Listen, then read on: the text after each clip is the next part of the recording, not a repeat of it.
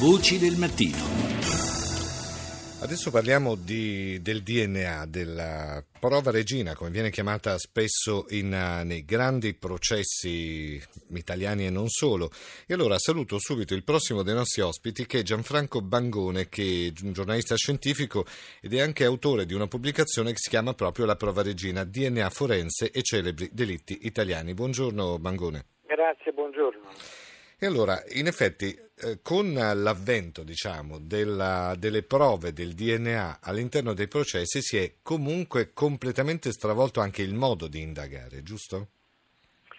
Sì, sì, sì. Eh, cambia completamente il quadro di riferimento in un'indagine criminale, no? Eh, c'è un'applicazione di quello che viene chiamato il principio di Locara uh-huh. per cui un assassino, qualsiasi cosa abbia fatto, dove sia passato, eccetera, eccetera, ha lasciato delle tracce e quindi dandoci un testimone silenzioso insomma, nei suoi confronti.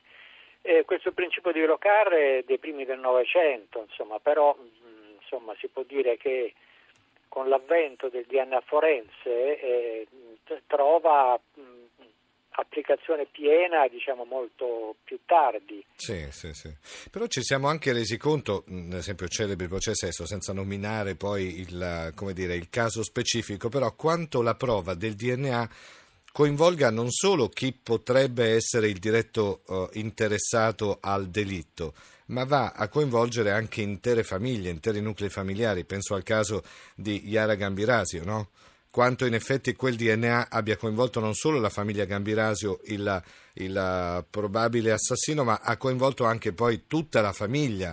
Eh, ha, ha, tirato dentro una situazione anche molto complessa che magari eh, stravolge la vita anche di altri, che non c'entrano nulla poi con la vicenda in sé.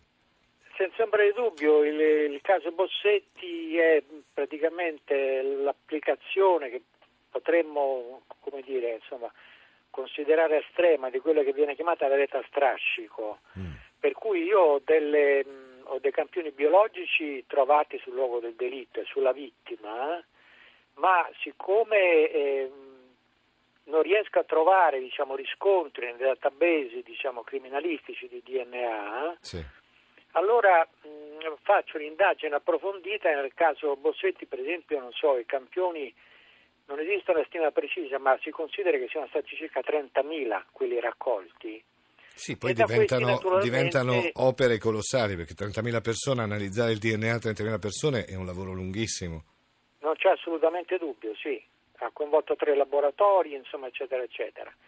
E da, mh, diciamo, da questa raccolta diciamo, di dati genetici si arriva lentamente, lentamente a quello che viene chiamata la ricerca familiare per cui viene trovato il DNA um, che sembrerebbe abbastanza simile a quello trovato sul luogo del delitto, uh-huh. da lì nascono una serie di indagini che poi porteranno oh, praticamente diciamo, alla, all'incriminazione diciamo, di Bossetti con un aspetto anche paradossale, cioè nel senso che ehm, si viene a scoprire che Bossetti è un figlio naturale di Esther Arzuffi e di un un autista nel frattempo deceduto di autobus, diciamo. Cioè... Sì, sì. E, diciamo, quanto in effetti poi ha coinvolto e stravolto anche tutta la famiglia, perché era una cosa, insomma, che era non nota, no? Sì, non c'è assolutamente dubbio, insomma, c'è per esempio la Procura americana di Denver che ha un database su questi casi di ricerca familiare ne cita, se non ricordo male, 57, quelli considerati più importanti. Sì.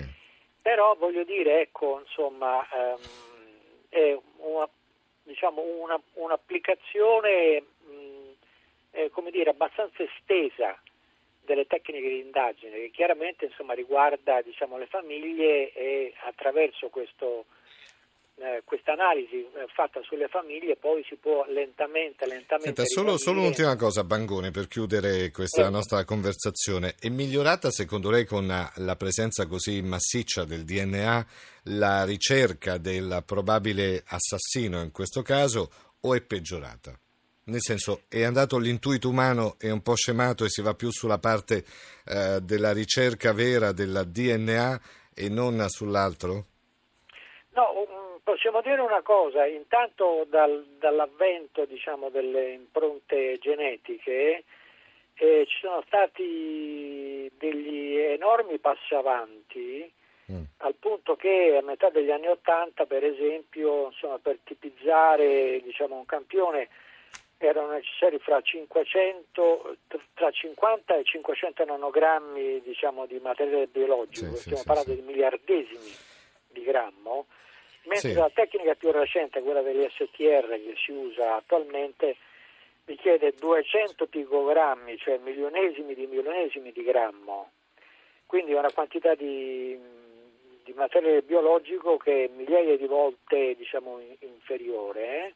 Uh-huh e, e, quindi non c'è assolutamente dubbio che nel frattempo insomma, la tecnica ha fatto veramente dei passi da gigante, diciamo, no? Indubbiamente la tecnica aiuta, ma aiuta anche probabilmente eh, quello che è l'intuito umano che, pro- che, in molti casi magari viene un po' messo da parte, ma credo ci sia un po' eh, del buon sano eh, istinto no? di indagine eh, da parte degli uomini, poi il DNA aiuta a completare quello che è il quadro.